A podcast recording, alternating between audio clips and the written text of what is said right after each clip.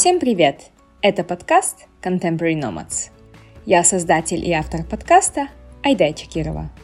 Каждую неделю я приглашаю к себе ребят с Кыргызстана, кто живет за рубежом, и готов поделиться своей вдохновляющей историей.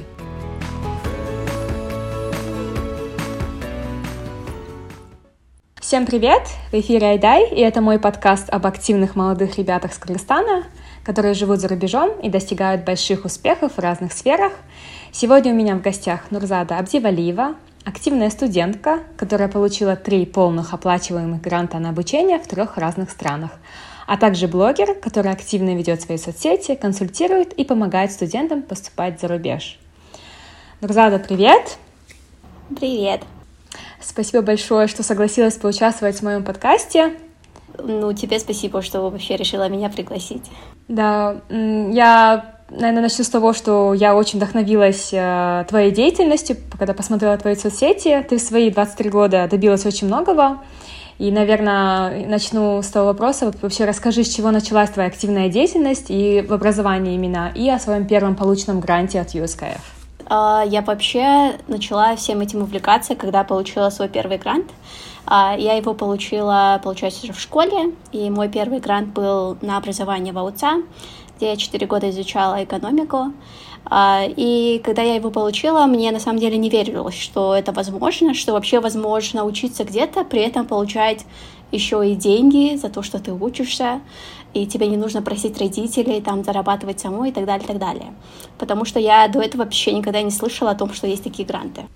Хорошо, а как ты узнала? Можешь рассказать в целом, как ты узнала и об этапах поступления и получения именно этого гранта? Да, конечно.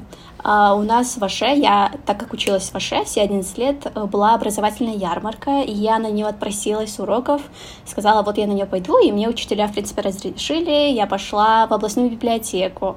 Тогда вообще не было темы, что ты там можешь прогуглить про гранты и узнать как-то, да, и я пошла на эту ярмарку, и там было множество, на самом деле, каких-то организаций, но в основном были про магистратуру, PhD, и был еще представитель ЮСКФ, а мой координатор, который все это время меня курировал, пока я училась в УЦА.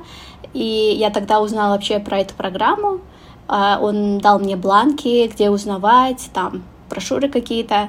Вот, я пришла домой, показала маме, что есть такая возможность, и мы начали вот потихонечку к этому готовиться, там начали уже искать в интернете, скачивать документы и так далее, и так далее.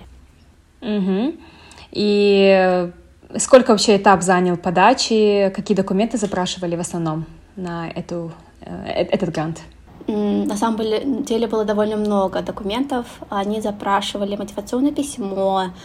Там, по-моему, их было несколько. Почему мне нужны деньги на обучение, почему я хочу учиться в АУЦА, почему я хочу учиться на экономике. Плюс они запрашивали документы того, что какая у вас есть недвижимость или, не знаю, сколько зарабатывают твои родители. Такие вот финансовых вопросов, на самом деле, было довольно большое количество документов, которые пришлось побегать, сделать, там, с кем живешь.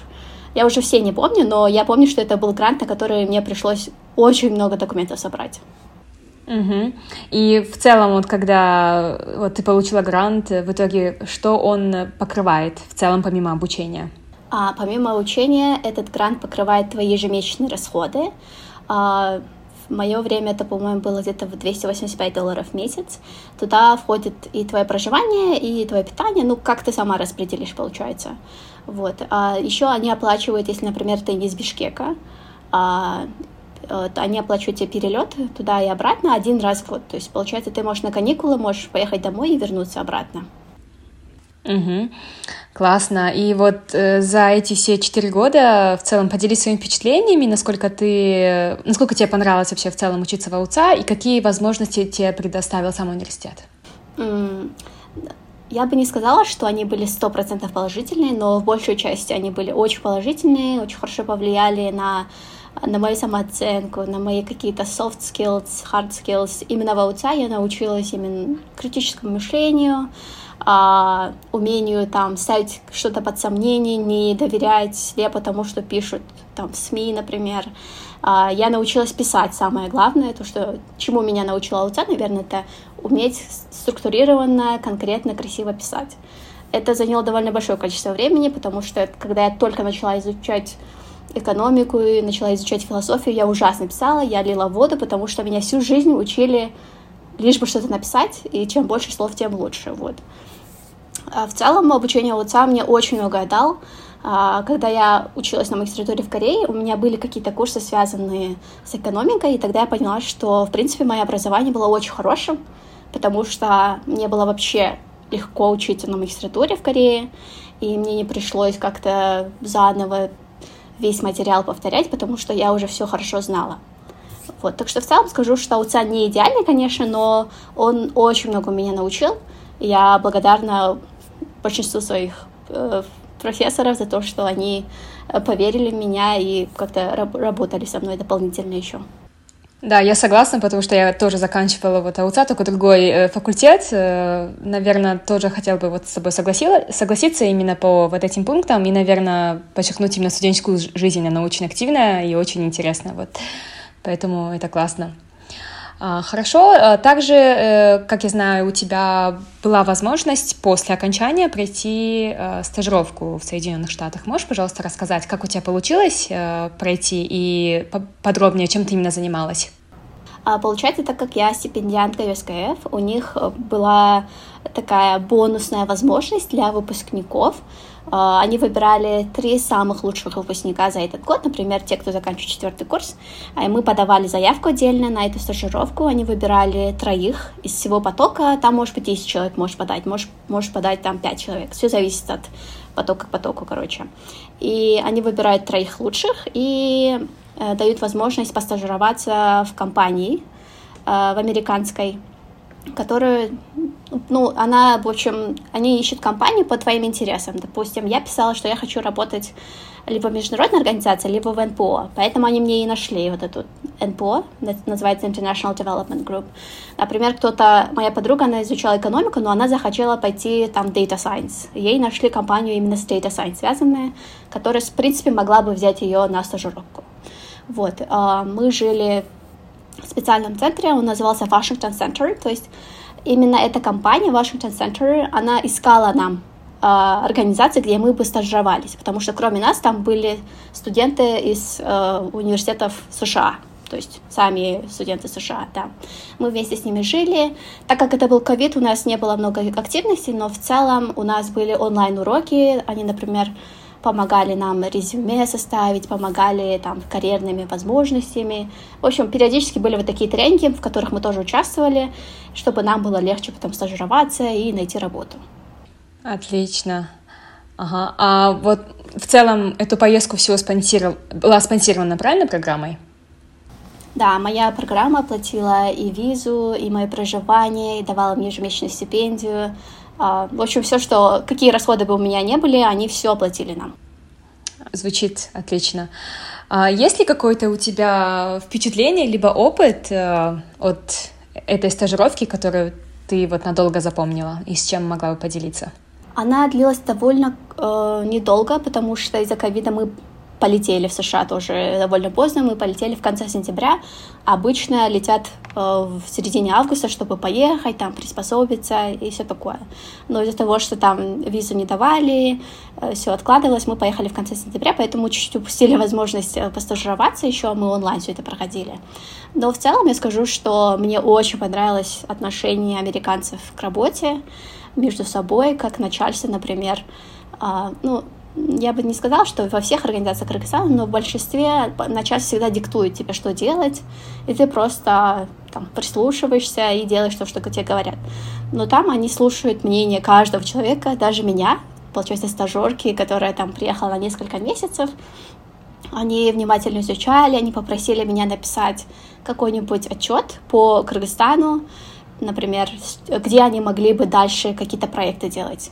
Вот, и я не уверена, использовали ли они, но в целом мне было очень приятно, что они, у них очень такое хорошее отношение, толерантное, у них такая больше горизонтальная э, связь, наверное, э, работающих там. То есть не вертикальная власть, а горизонтальная. То есть все с друг другом открыто обсуждают, и позиции как будто бы не очень важны, кто главнее, кто выше стоит. Да, то есть все почти равны, да, несмотря на позицию. Это отлично. Хорошо, и также у тебя был второй опыт в Штатах. Э, Это Work and Travel. А, можешь, пожалуйста, рассказать, мне кажется, нашим слушателям будет интересно в целом, кто может подавать на эту программу, а, сколько она длится и кем ты там работала? Да, а я подала на нее, когда я закончила второй курс, это был 2019 год. И это был вообще первый раз, когда я полетела за границу. Несмотря на то, что у меня был хороший английский, мне было довольно сложно, потому что то, что ты здесь изучаешь, и, конечно, профессора тоже подстраиваются под студентов, они не будут там слишком быстро говорить, использовать какие-то сленги, например, да, потому что они понимают, что мы люди, которые не говорим на английском языке. Но когда ты едешь в Штаты, там люди очень быстро разговаривают, там у них есть какие-то свои речевые обороты, которые надо будет потом запомнить, понять, спросить у native speakers. Вот. А в целом я бы сказала, что программа Work and Travel — я ее не сильно рекомендую, потому что мне кажется, что она может немного разочаровать э, людей, студентов, потому что она довольно сложная. Получается, ты всю жизнь живешь в Кыргызстане, там, ну или в других странах, в комфорте, потом поезжаешь в другую страну, ты занимаешься большую часть физическим трудом, и вот эта адаптация, все очень быстро проходит, ты должен всему быстро научиться, это немножко сложно и может остаться не очень хорошее впечатление, поэтому я всегда советую в первую очередь там попробовать поехать в Штаты или за границу по какой-нибудь такой лайтовой программе, где можно просто учиться там, э, не знаю, общаться со студентами и так далее, и так далее, и только потом, если вам так хочется там реальной жизни посмотреть, то уже ехать на Work and Travel. Угу. Да, спасибо за рекомендацию. А, в целом, в какой сфере ты там работала, и, может быть, что ты поняла из этой вот поездки? Она вот три месяца длилась. В целом, какие у тебя инсайты главные? А, я работала в одном ресторане. Он, это был очень дорогой ресторан на берегу какого-то залива. То есть там у нас были клиенты очень богатые довольно, и все было очень дорого, немножко такой luxury style. Но что я могу сказать из инсайтов? Там надо было очень быстро работать, потому что люди приходили, они были готовы ждать там по 40 минут, по часу, чтобы просто пойти, сесть за этот столик, где все белое и на фоне залив, там, чтобы сделать фотографии. И, естественно, так как людей много, надо очень-очень быстро работать первое время это очень сложно, потому что я человек, который в жизни до этого не работал, не занимался там физическим трудом, я не работала официанткой, вот. А, и когда я туда поехала, мне было довольно сложно приспособиться к ритму, но через некоторое время ты, конечно, ну как, приспосабливаешься, адаптируешься, начинаешь уже быстро все понимать, какие-то детали воспринимать, э, сама начинаешь что-то инициировать и делать.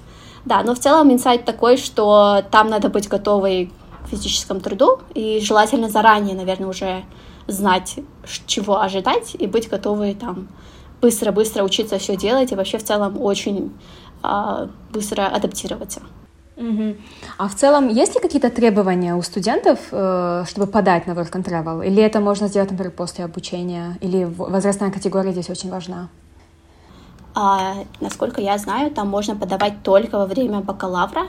Ты должен быть активным студентом, который учится. А, и у тебя должен быть хороший английский, ну, чтобы просто там э, суметь работать, общаться, жить. Э, мне кажется, нужен хороший английский. Вообще, в целом, очень много зависит от уровня английского и оценок. А, я вначале не обратила внимания, но оказывается, оценки играют очень большую роль, если ты подаешь через агентство, потому что если ты хорошо учишься, у тебя хороший английский, они будут рекомендовать тебе хорошие места. А если ты плохо учишься и не очень хороший английский, они будут рекомендовать тебе такие, а, ну, скажем, не самые лучшие места, да, и, соответственно, от этого тоже будет зависеть опыт, который ты получишь в Америке потом. Угу. Да, это, это очень тоже важно, чтобы наши слушатели знали о том, какие требования, и чтобы их ожидания обязательно оправдались. Спасибо, что поделилась. А, тогда, получается, вот ты поступила в АУЦА на э, экономику, потом у тебя был Work and Travel, а, была возможность, точнее, съездить по программе Work and Travel, далее у тебя USKF стажировка, и что у тебя было после? Чем ты занималась после окончания бакалавра? После бакалавра у меня была еще летняя школа в ОБСЕ. А я на нее случайно наткнулась, я про нее слышала, но никогда не подавала. И вот когда я закончила бакалавр, у меня было время, три месяца, вот летом, потому что я прошла на стажировку, и я, в принципе, не могла подавать на работу, потому что я боялась, что вот скоро полечу и не могу оставить жилья своих работодателей. И я нашла эту летнюю школу от ОБСЕ, она была про Economic and Governance, вроде называлась. В общем, она была связана с экономикой, с моей темой. Я туда подала, и мы месяц изучали в августе а, статистику изучали, математику изучали и academic writing, то есть умение писать академически. Угу.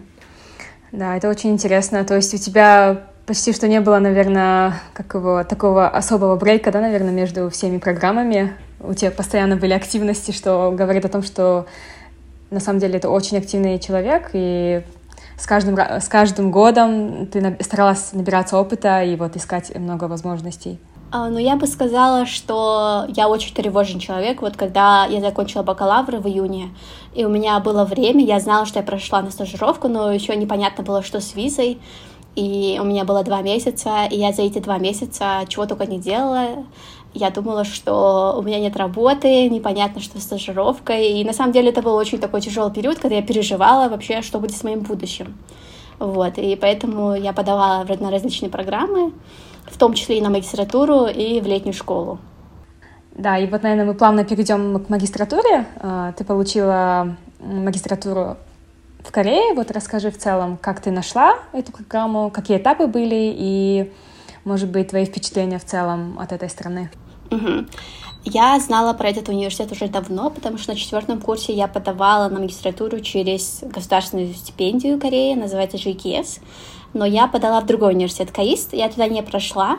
Но когда я искала, куда подавать, я наткнулась на этот университет, и он мне очень понравился тем, что там было все на английском, что у них были очень крутые профессора, и все было связано с тем, что я люблю, а это именно политика, экономика, там, государственная политика и так далее, и так далее.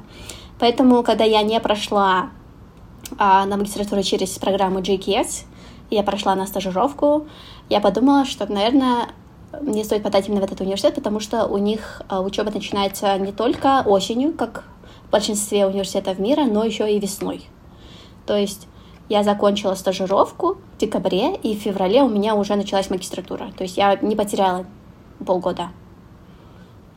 Вот, а я, и поэтому я решила подать, потому что она мне очень хорошо подходила, там все было на английском, не пришлось учить корейский, а, там была классная программа, я посмотрела заранее, какие курсы у меня будут, там связалась с людьми, которые там учились, нашла все ролики, которые можно было найти на YouTube, кто как проходил интервью и так далее, и так далее, потом я решила туда подать, и я думала, что и вот если я пройду, будет классно, потому что я вернусь со стажировки и смогу сразу начать свою магистратуру. Так и получилось на самом деле, вот.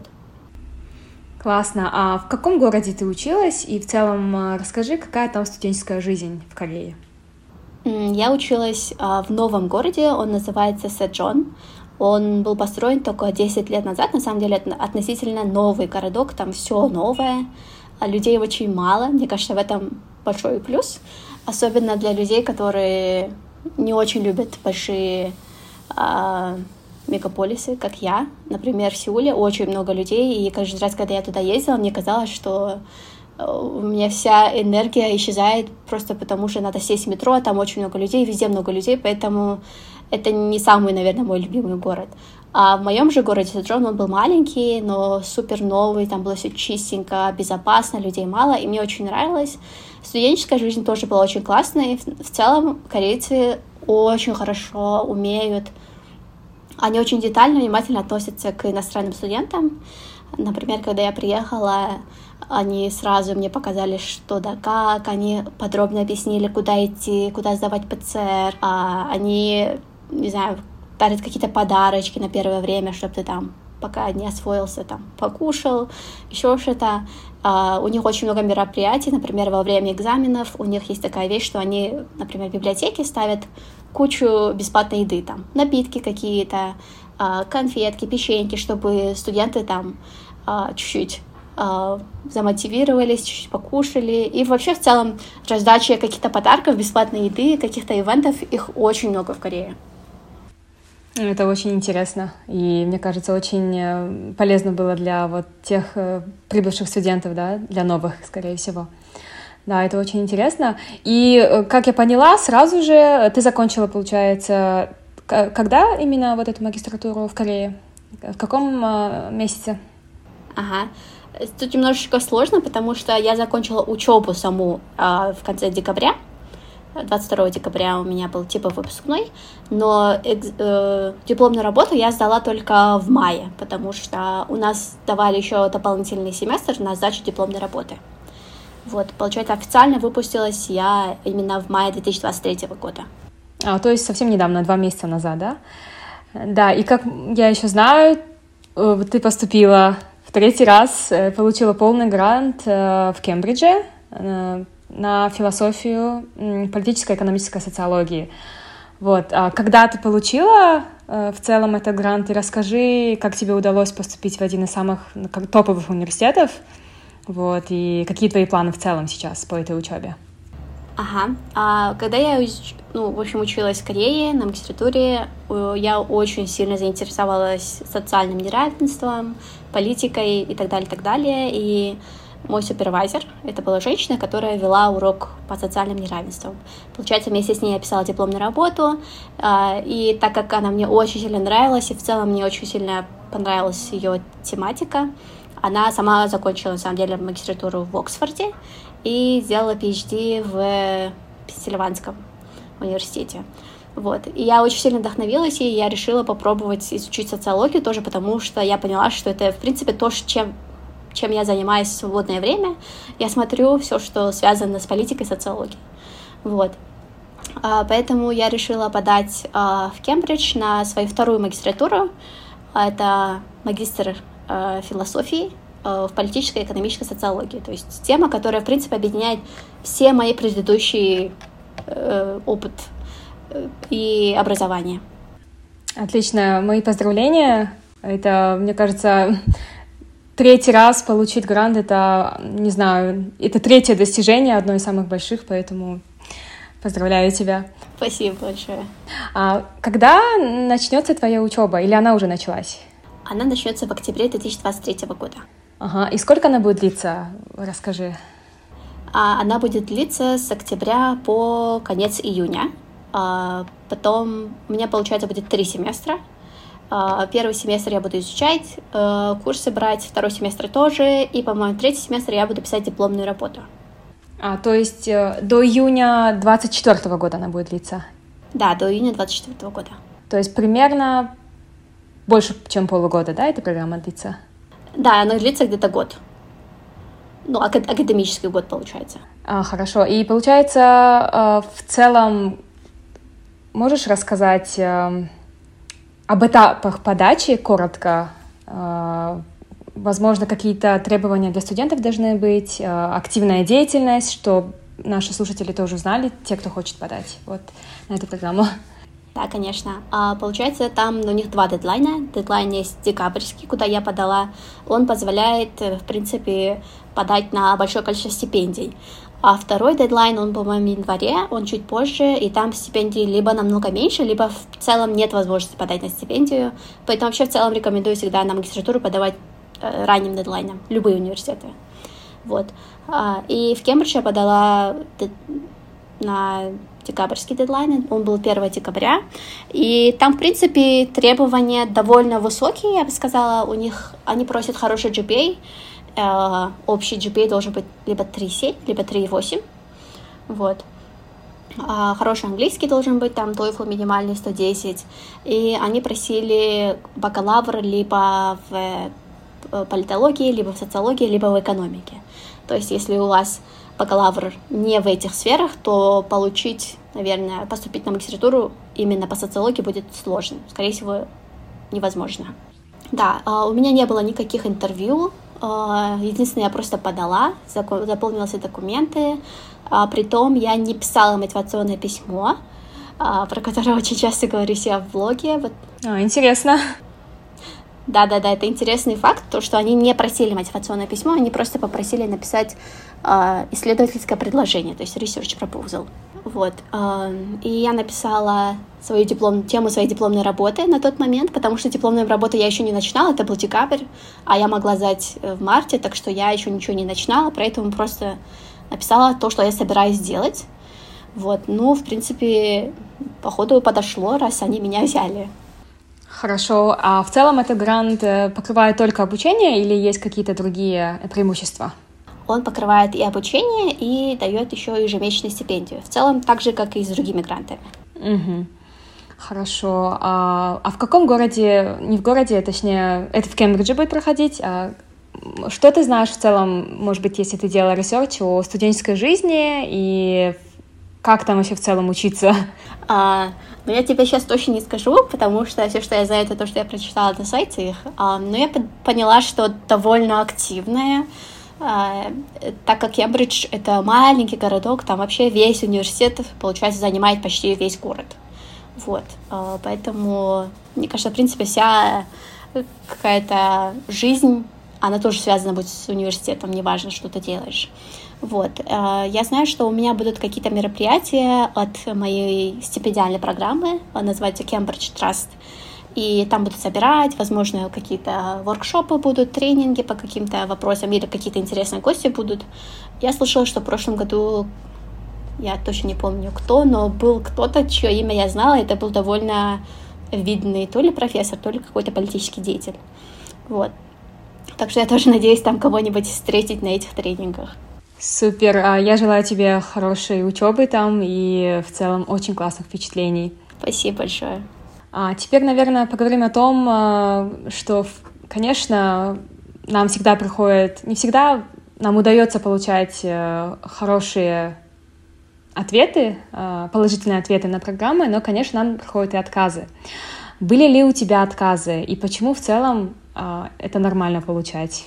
Ой, у меня в жизни было очень много отказов. Отказов было гораздо больше, чем э, каких-то приглашений, и я думаю, что это абсолютно нормально. Э, я к этому очень-очень спокойно отношусь. Даже когда я подавала в Кембридж, я еще подала два университета. Это первый был Оксфорд, потом второй был Лондонская школа экономики. И мне казалось, что и туда, и туда я очень хорошо подхожу, потому что там в целом требования были такие же, как в Кембридж. Ну, в Лондонской школе экономики было, по-моему, чуть поменьше требований, чем в Кембридж а, и Оксфорд. Но в целом мне казалось, что я очень хорошо подхожу туда, и я думала, что Лондонская школа экономики будет как мой запасной вариант идти. Но оказалось, что я им не подхожу, и они меня не взяли. Вот, так же, как и с Оксфордом. Оксфорд, получается, сначала в первый раунд он сказал мне, что пока не определился, что делать со мной, и они сказали, что они решат еще раз, пересмотрят мою заявку. Получается, они два раза ее пересматривали, и потом все равно отказали. Вот. И в целом я нормально это восприняла, ничего такого. Даже когда я получила офер в Кембридж, я, наверное, не сильно радовалась, потому что я начала сразу переживать, а что делать с контрактом, а что делать с стипендией и так далее, и так далее. Я, в общем, человек, который думает слишком наперед и всегда волнуется по, по этому поводу, так что у меня нет каких-то огромных всплесков эмоций, счастья или разочарований и так далее, и так далее. Да, ну вообще в целом, да, можно такое сделать заключение, что, э, ребята, если вы подаете на разные программы и вам приходят отказы, надо всегда их воспринимать э, положительно, то, что у вас есть очень хороший опыт подачи программ, наверное. Вот, это, наверное, один из самых больших... Э, и то, что не нужно в целом сдаваться, а подавать и искать дальше, потому что вы обязательно их получите, вот как и Нурзада, которая подавала и, прош... и получила аж три гранта в разные универы. Вот что доказывает еще раз о том, что не нужно сдаваться. Да, ты совершенно права на самом деле. А, и еще один из самых главных вопросов, наверное, который будет всех интересовать наших слушателей, это где ты ищешь полностью оплачиваемые гранты, есть ли какие-то у тебя особые, может быть, каналы, особые веб-сайты, или, может быть, даже ТикТок э, э, видео, где ты все это находишь. Можешь поделиться, пожалуйста? Да, ты верно заметила. На самом деле, я еще подписана на твой канал в Телеграме. Я туда очень много чего находила тоже. Спасибо. А, и даже подавала на кое-какие программы. Возможно, я куда-то уже прошла именно по, твоей, по твоему каналу, я уже не помню. Вот. А, Да, я вообще слежу за всем этим везде. Я подписана на LinkedIn. Вот я недавно прошла на летнюю школу, летнюю школу в Малайзии, и я нашла объявление это на LinkedIn. То есть через профессора, которого я вообще не знаю, но он работал э, вот в Академии ОБСЕ. То есть я никогда не училась. Я, получается, просто прошла летнюю школу в ОБСЕ, но я там никогда не училась. Я не знаю профессоров там. Но я просто подписала, потому что мне сказали, что это классный профессор. А, и потом он сделал репост, и я нашла эту школу летнюю в Малайзии по политике. Еще я сижу в ТикТоке, тоже подписана на других людей, которые рассказывают о грантах и стипендиях. Там я тоже смотрю. В общем, я везде где-то по чуть-чуть, по чуть-чуть подмечаю, нахожу. А когда именно я подавала в Кембридж, у них уже был огромный список доноров и спонсоров. То есть это не, скр- не скрывается, вы ты тоже можешь пойти там посмотреть э, свою программу, куда тебя интересует, и там вбить свои данные, и они уже сделают тебе список стипендий, куда ты можешь, в принципе, подать. Вот. Естественно, когда я подала в Кембридж, э, стипендия, которую я получила, это была не единственная стипендия, на которую я подавала. Я еще подавала стипендию от Билла Гейтса. Я ее не получила, но да, но в принципе я могла подать, так что я подала. Да, интересно. А, ну, также, помимо того, что вот ты подаешь на разные программы, как мы знаем, у тебя есть свой блог, э, в ТикТоке у тебя больше 20 тысяч подписчиков, э, и ты также проводишь консультации. Вот расскажи, с чего начал, начался твой блог и как ты помогаешь студентам сейчас. Угу, хорошо. А, ТикТок я начала, потому что мне было скучно в время магистратуры в Корее, и там сначала был контент только про Корею, Э, там интересные факты и так далее, и так далее. Потом я поняла, что мне это на самом деле не интересно, я бы не хотела привязывать всю свою личность только к Корее, потому что мне казалось, что я могу поделиться чем-то еще. И так я начала говорить о том, как я попала в Корею, что я изучаю, что я до этого изучала, и в принципе оказалось, что людям это тоже интересно, так что блог на самом деле тоже хорошо начала развиваться, когда я начала говорить именно про возможности образования за рубежом, как ее получить, как подавать на гранты и так далее, и так далее. А с Инстаграмом было чуть посложнее, потому что долгое время я не знала, как вообще его раскачивать. Я делала какие-то посты, я их делала еще в 2021 году. Я выписывала там список лучших Uh, не знаю, стипендий для бакалавра, для магистратуры и так далее, и так далее. Но так как я не пользовалась какими-то органическими методами роста типа Reels, он тоже не шел. Но вот недавно начала это делать, и, в принципе, сейчас uh, хорошо идет. Да, сори, я не сказала по поводу консультаций. Мне часто писали, что они могли бы вы проверить мое мотивационное письмо или еще что-то. И вначале я думала, что Господи, я вообще не, не эксперт какой-то, как я могу проверять чужие мотивационные письма. Но, в общем, у меня есть немножко синдром самозванца, который мешал мне это сделать. Но потом мне все сказали, что я очень хорошо пишу, потому что я, естественно, помогаю своим друзьям тоже, и близким, и родным. И они сказали, а если у тебя есть навыки, почему ты это не используешь, тем более, если люди сами тебя просят. То есть, да. Поэтому я решила потихонечку начать консультировать, и сейчас я консультирую не только по мотивационным письмам, то есть не только проверяю их, но еще и, например, мы составляем а, университеты программы, куда может подать какой-то человек, да, который сам не может определиться, куда подавать, не может определиться, насколько он хороший и так далее, и так далее. Угу. А твои студенты только из Кыргызстана? О, нет, у меня есть студенты из Казахстана. Их, кстати, на самом деле больше, по-моему, чем из Кыргызстана. А, мне пишут и с Украины тоже. В общем, страны СНГ. Угу, страны СНГ. Хорошо. А в целом, как они могут записаться э, на консультацию? Как они могут найти тебя? А, обычно они мне пишут в Инстаграме, потом заполняют. Э, я вообще проверяю каждый день все письма, которые мне приходят именно касательно консультации, я всегда сразу отвечаю. Потом они записываются через э, ссылку, у меня есть э, форма, Google форма и на проверку мотивационного письма, если оно уже есть и готово. И просят запись на консультацию, там тоже все расписано. Ну, если что, мы можем как-то в личной переписке тоже все моменты какие-то обговорить. Угу.